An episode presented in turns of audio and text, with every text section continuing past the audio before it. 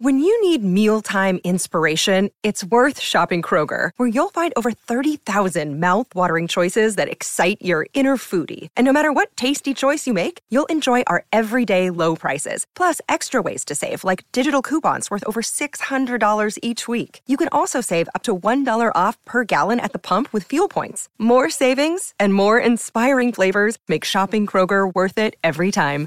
Kroger, fresh for everyone. Fuel restrictions apply.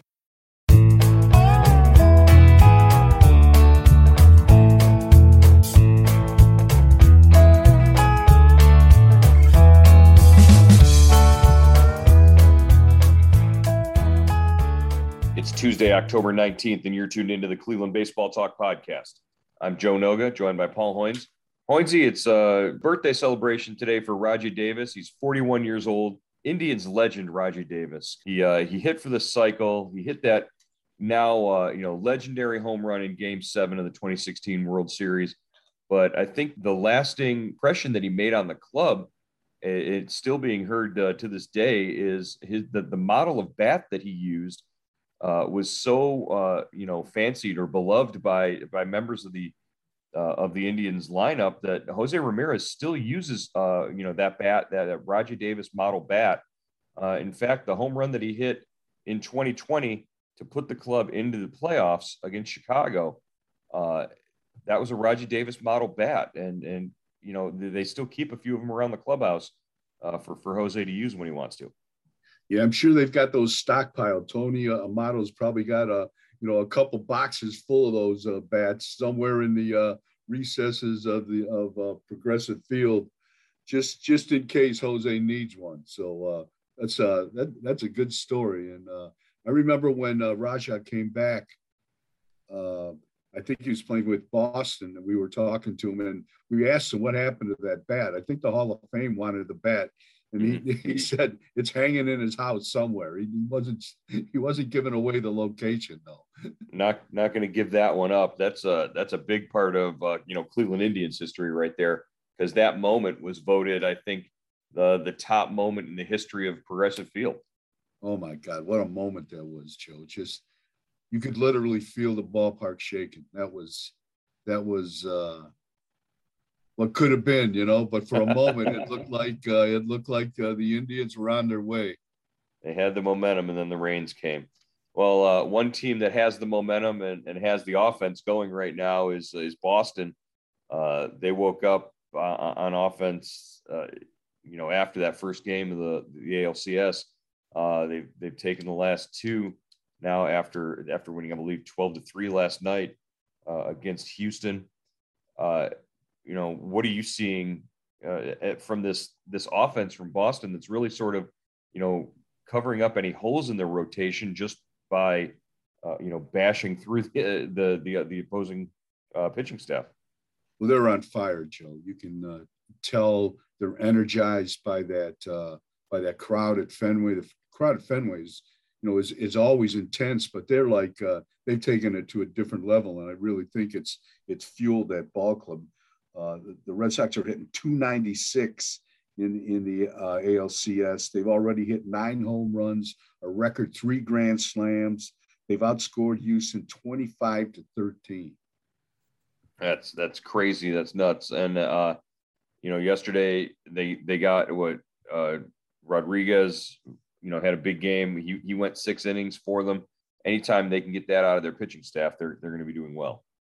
Yeah, and uh, you know he gave them just what they needed. Six six innings. He gave up three runs, but you know by that time, you know he was he had like a nine to three lead. So you know he was coasting. And uh, um, seven strikeouts, no walks.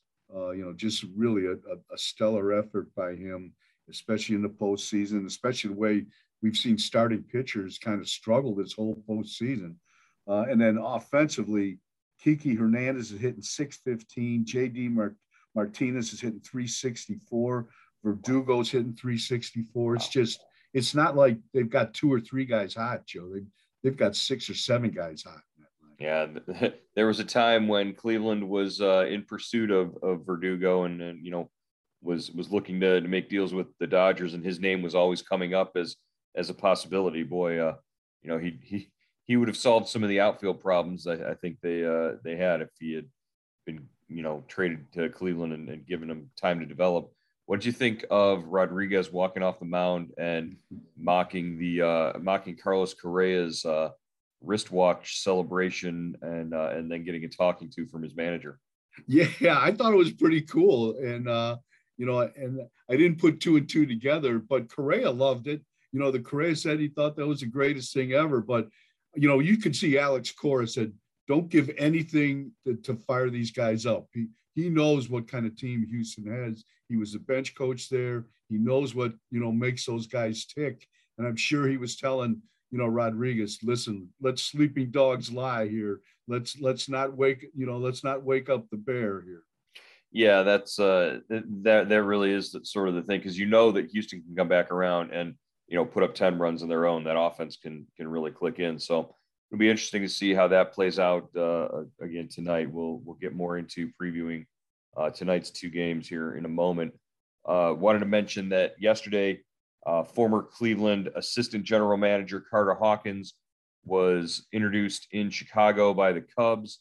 Uh, jed hoyer uh, hired carter hawkins to come in and fill that that gm spot that had been vacated uh, you know, had been vacant all year. It was Hoyer's position. He was promoted at, at the beginning of the year uh, to president of uh, baseball operations. So he Hoyer started the uh, the press conference by saying, you know, Carter has big shoes to fill, knowing that they were his own shoes.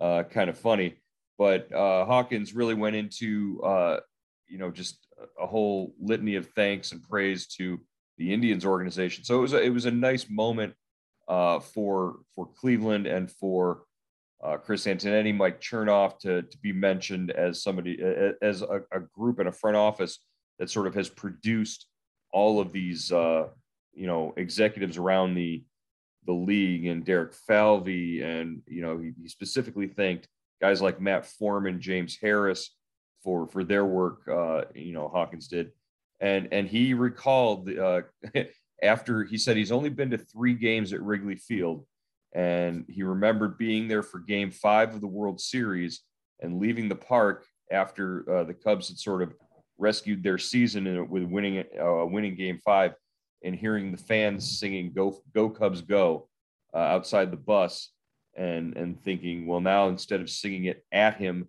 uh, they'll be singing it with him. Yeah, that was that was a nice moment, and uh, you know, it's going to be interesting to see how they do. Uh, you know, they've got a big payroll, but they're kind of rebuilding too. They, you know, they made all those. There was a fire sale at the at the trade deadline, and uh, so I think uh, you know they're looking to you know kind of refurbish that uh, that farm system, and uh, you know Carter has done a good job with that in, in Cleveland. So I think that's one of the reasons they brought him over there. And now, you know, so now Carter is in, he's got the bullseye on him now. There's, he's not the assistant GM anymore. He's the GM. So that's, that's a big step. And, uh, you know, I'm wishing him luck. Yeah, it, will be interesting to see. Uh, I guess everybody in Chicago expects him to have the, the magic formula for, you know, producing the, the that pitching machine and, and churning out, uh, you know, drafting and producing and developing young pitchers like the way the Indians have over the last several years. And you know, he said there's no it's it's easy to skip steps. There's no secret sauce. Uh, they they it all comes down to winning at the major league level, and that's what they're doing. You know, the Cubs haven't really had homegrown pitchers come through. They've always they've always gotten hired guns via trade or or free agency. So it'll be interesting to see how long it takes uh, Chicago to, to develop that that level of pitching that the the Indians has it have if they can. Yeah, and, and you just don't snap your fingers and have a draft class like 2016 when you get Civale, Bieber, and uh, Plesac. Uh, that takes some work. That takes some good fortune. That takes good drafting, and most of all, it takes development in, in the minor leagues. And you know that's where the, the program has to be set. That's where it starts. That's where the seed starts to grow. And the Indians have that, and they've been able to to uh, to to keep that momentum going. And that's the difficult thing. All right, Paul, we're going to jump in and dig into some of these arbitration numbers. It's uh, it's been about a week since uh, MLBTradeRumors.com uh, put these numbers out there. and they've been floating around, and, and we've been able to sort of chew on them, ponder them, and uh, the list of nine eligible arbitration eligible players for the Indians uh, that have, have been sort of put through uh, MLB trade rumors formula. Uh, this is a, a, list that's just projections. It's not like uh, I don't really even think anybody who's involved in the negotiations or the arbitration or anything like that look at these numbers as, as having any real value. But at least for for us and for fans, it's it's a good way to to get a ballpark or an idea of of what you know to expect for some of these guys. Uh, and you know of these of these nine Indians players, some of them may be offered, some of them might be non-tendered, uh, some of them might be offered contracts that supersede all of this. So that's that's something to keep in mind. Let's jump in right off the top with uh, Austin Hedges. MLB Trade Rumors has him at 3.8 million uh, in, in arbitration this year. You think uh, Hedges is going to get uh, more, less, or right on the nose with that? I think he might get a little more than that, Joe. It's simply because um, you know their catching situation is they've got to make a decision on Roberto Perez, and I, you know I I could I think you know we both agree that they're probably not going to pick up that seven million dollar club option. They need a starting catcher or at least kind of a, a you know a, a, catcher they can rely on five times a week. And and you know Hentges, I mean Hedges is a guy. He, he proved that last year. I mean, you'd like to see a little more offense out of him, but uh, you know, he handled the staff well. He controlled the running game well. So I think, yeah, he'll he'll be a little above that. Yeah, I think uh, I, I, think he'll be above it because I think maybe they'll give him a a, a two year contract or a, a you know a, a contract with a uh, an option year or maybe a two year deal with an, a, club option and a buyout, something like that. Uh, that where the total money would be more than uh, you know giving him 3.8 million just for the year uh, the average annual value. Uh, Nick Wittgren, uh, 2.8 million is the projection here from MLB Trade Rumors. Uh, I I don't see Wittgren getting 2.8 million uh, after the, the, season that he had. I, I believe he was uh, his his salary last year was two million. Um, I, I, say you know he might even be a candidate to be non-tendered.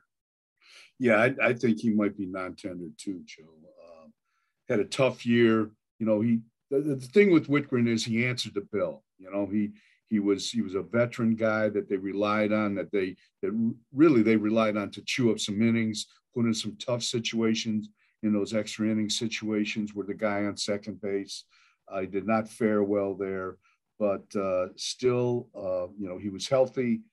Uh, but I think you know this is a guy that is is a candidate for for a non-tender.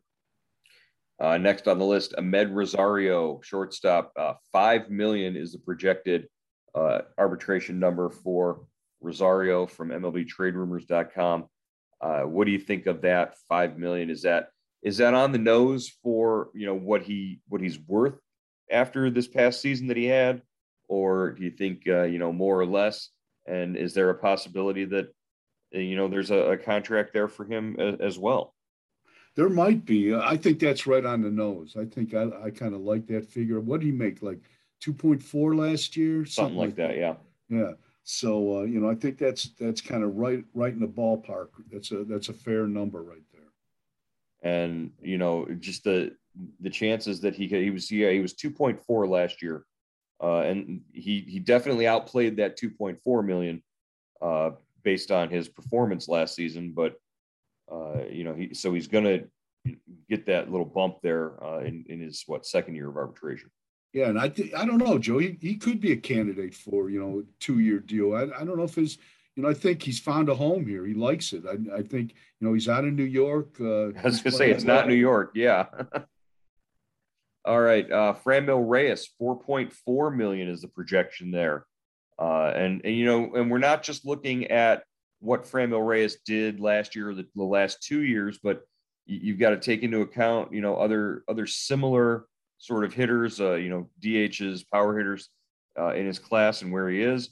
Um, 4.4 to me seems a little bit low, but uh, you know, certainly Franmil's a guy that they've got to be working on to try and and get him an extension or a, a long term deal.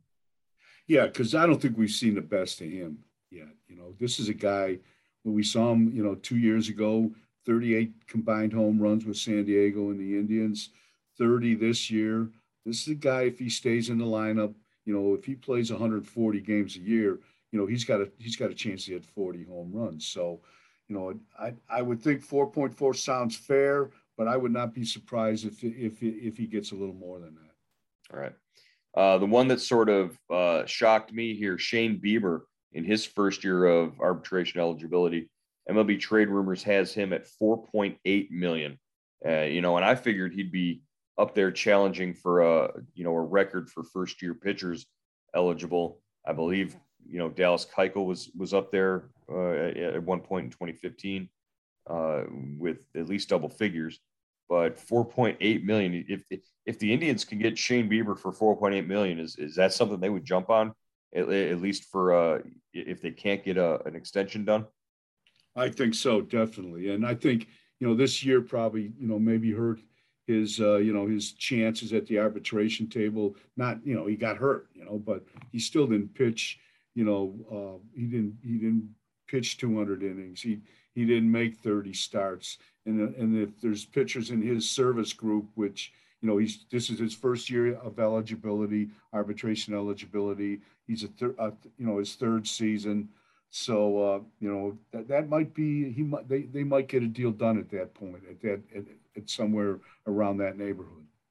Yeah. Do you think that this projection, maybe if that idea that might sort of help the Indians in negotiations to try and get him a a, long term contract extension? You know that's a great question, and and I remember asking Lindor that uh, Francisco Lindor when he you know he started two years ago.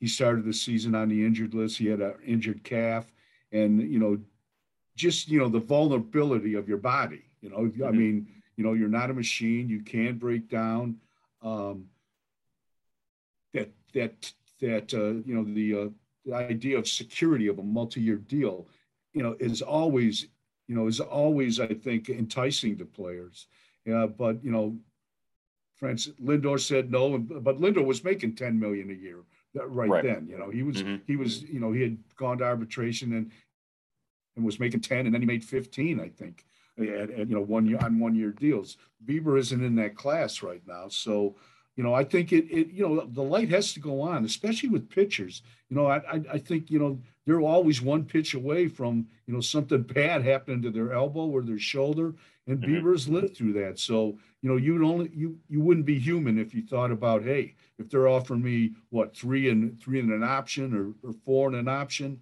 you know, I've got to look into that because who knows, you know, am I going to, you know, am I, how, how far away am I from uh, rotator cuff surgery or, or whatever, you know, heaven right. forbid, but you know, that, that, that plays into it, I would think.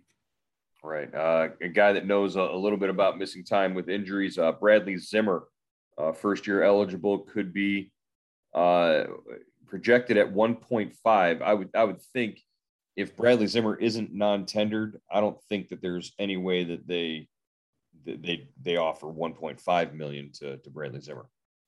Well, yeah. Again, you know, you look. You have to look at the, his service group. Uh, 1.5. You know, that's kind of it's almost chump change in big league money. You know, you hate to right. say that, and mm-hmm. you know, you have to keep things in perspective. But uh, I, I think that's probably right around where they, if they keep Bradley, you know, they, that's probably right around where he'll he'll be at. Maybe one to 1.5, 1.2, yeah. 1.5, right around in there. I, I, was thinking like 1.2. I, I was thinking nothing over a million would be uh, an offer for him to just start, but just because based on the the unreliability, you could offer him and he could take 1.5 million and then never play a game for you because he got hurt. That's that's yeah, the yeah. the issue with him. And uh, and and then not, and like you said, Joe, he's a he's a non-tender candidate. You know, what, right? Exactly. You, know, you gotta you gotta put that. You gotta remember that. Uh, Cal Quantrill on here for 2.8 million as their projected uh, arbitration number from MLBTradeRumors.com. Uh, Cal Quantrill certainly pitched like more than a 2.8 million dollar pitcher this season, but uh, I'd say that's that's a pretty fair uh, price if if they're going to be able to get him for something in that range uh, in in arbitration this year. Yeah, yeah, I would think uh, that that makes sense to me, Joe. Right there, that that's you know, and and you really, you know, you like him. You you know he did, you know what he did in the second half.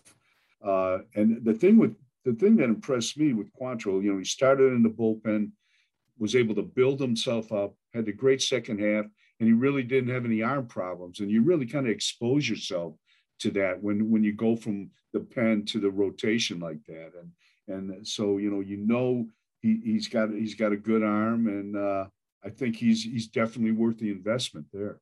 Yeah, with the yeah. season that he had, I think that number might be a little bit higher than it maybe normally would have been based on uh, you know the way he pitched and the way he performed, and not just the way he not the results, but just the the, the durability and the the reliability that he gave you and the, the peace of mind that he did. So, uh, yeah, 2.8 for for Cal Quantrill sounds about on the nose. Would not be surprised if that's what they came to an agreement on. Uh, Josh Naylor spent the second half of the season on the injured list with a uh, broken leg. Uh, 1.2 million is the projection there. Um, you know, what do, what do you think the chances are that Josh Naylor gets 1.2 million in a season that they don't even know if he'll be ready at the beginning of the season. Yeah, and those are, and we don't know if those guys are going to be eligible, right? Because uh, they could be the Super Two guys, right? Right, Super Two guys: uh, Zimmer, uh, Quantrill, Ramirez, and Naylor, I believe. Yeah, yeah. So we, we've still got to they've still got to set the the service time deadline, so to speak, where where these guys fall. You know, less less than three years, more than two. Uh, but you know, I think Naylor, yeah, obviously, Joe. I mean, that's pretty good. That's a pretty good, uh, I think, uh, target right there, 1.2. And uh, you know, we still don't know. Like you said, is he going to be ready? What what kind of program is he going to be on? Is he going to be able to, you know, play the outfield? Is he a first baseman? Is he a DH? We we just don't know. Right. Yeah. And and, and my question is, even if you pay him 1.2 million, is he going to give you 1.2 million in value this season. And that's that's what is, is sort of the, the question is that you know what are you paying for there if you if that's what you give him. Uh, Harold Ramirez, the last one on the list, uh, maybe a candidate to be non-tendered as well. So you know the 1.6 million uh, projection there from MLB trade rumors. Uh, you know it, it seems pretty pretty accurate, but you know maybe a little high yeah, I, you know, I would like Harold Ramirez's chances of getting, you know, sticking with the Indians if, if, uh, or the Guardians if they were in the National League. I think this guy is is a pinch hitter. This is a bench guy. This is a role player that could come off the, you know, the bench and and fill in maybe at first base and the or in the outfield. You know, but the Indians with the Indians, they already have a DH. This guy is a DH to me, and mm-hmm. I, I just think you know, he's prob, you know, he's he can swing the bat, but you know, we saw what he what happens to him when you play him every day in the outfield. It's just, you know, it, it's kind of hard to watch sometimes. So I think that that might play into him being non-tender. Yeah, he he he's he project he profiles sort of like a DH, but you know, not with not enough pop. Just just a little bit low on the on the on the power numbers there to to profile for a DH.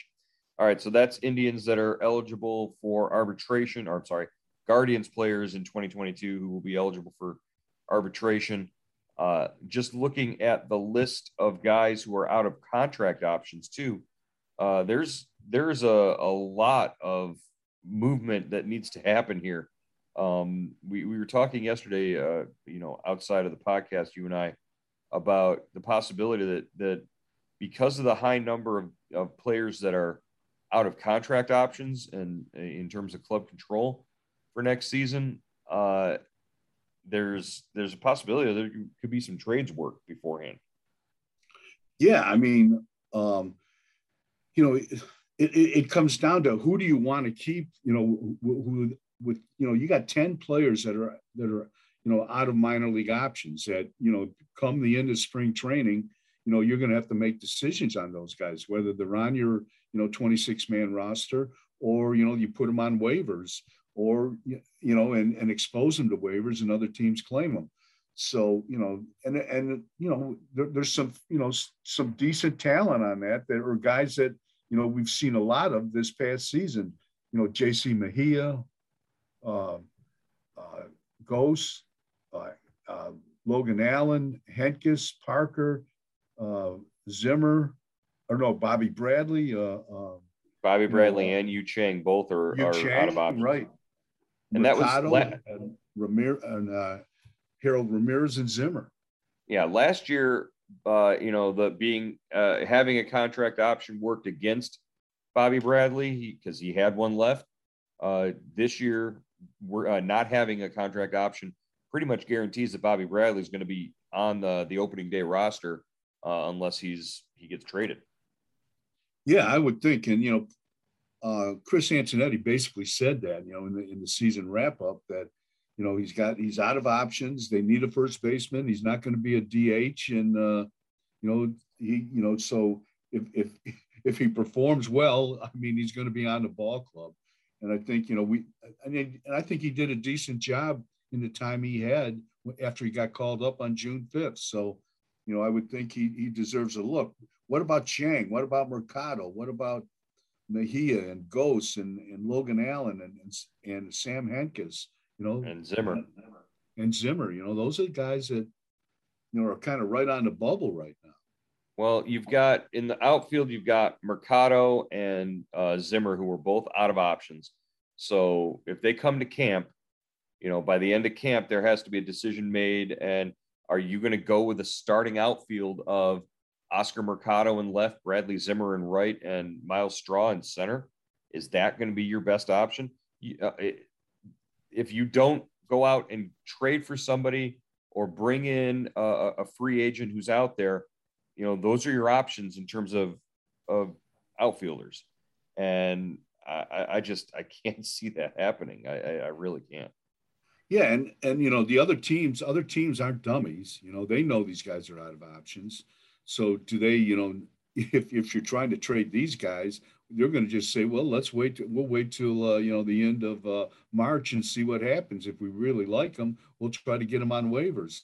Uh, so you know you, are kind of you know you're almost if you're the uh, you know the Guardians, you're almost kind of forced to you look at your you know your your backlog of young talent and and make a deal that way. You know with right, your prospect right. deal and maybe throw in one or one or two of these guys yeah, that, yeah. that that the other team likes. Yeah, attach one of these guys to a, a, a high level prospect and and maybe see if you can move them that way and try to get something in return for them. All right, Hoynesy. So we've been through, uh, I, you know, options, and we've been through arbitration numbers. This is this is what the offseason is going to be like for the next uh, several weeks as we get closer to uh, the end of the World Series when all these dates start being finalized. And we haven't even gotten into, uh, uh, you know, award season, which is our, our favorite time of year, uh, early November when we start uh, seeing the, the results of the, the voting from the BBWAA and uh, on the, the major awards. And then, you know, things like silver sluggers and gold gloves, those will all be coming out in the, the first week there uh, of November. looking forward to that time as well. tonight, we've got two games on the schedule. The uh, the Dodgers and Braves will be going in Los Angeles. Walker Buehler and Charlie Morton. Uh, Zack Greinke and Nick Pivetta will pitch in Boston as the Astros and Red Sox play Game Four there. Uh, what do you what do you like uh, in in both of those games? Yeah, you know, uh, Red Sox have a two to one lead. I think that you know they've got the momentum on their side. I think uh, you know I, I, I, like I like the Red Sox right now, and uh, Atlanta's got a 2-0 lead in, against uh, the Dodgers. Kind of the same scenario they had last year, and they end up uh, losing that. The Dodgers went to the World Series, and the Dodgers are almost in a must-win. They got they've got well, they've got to win.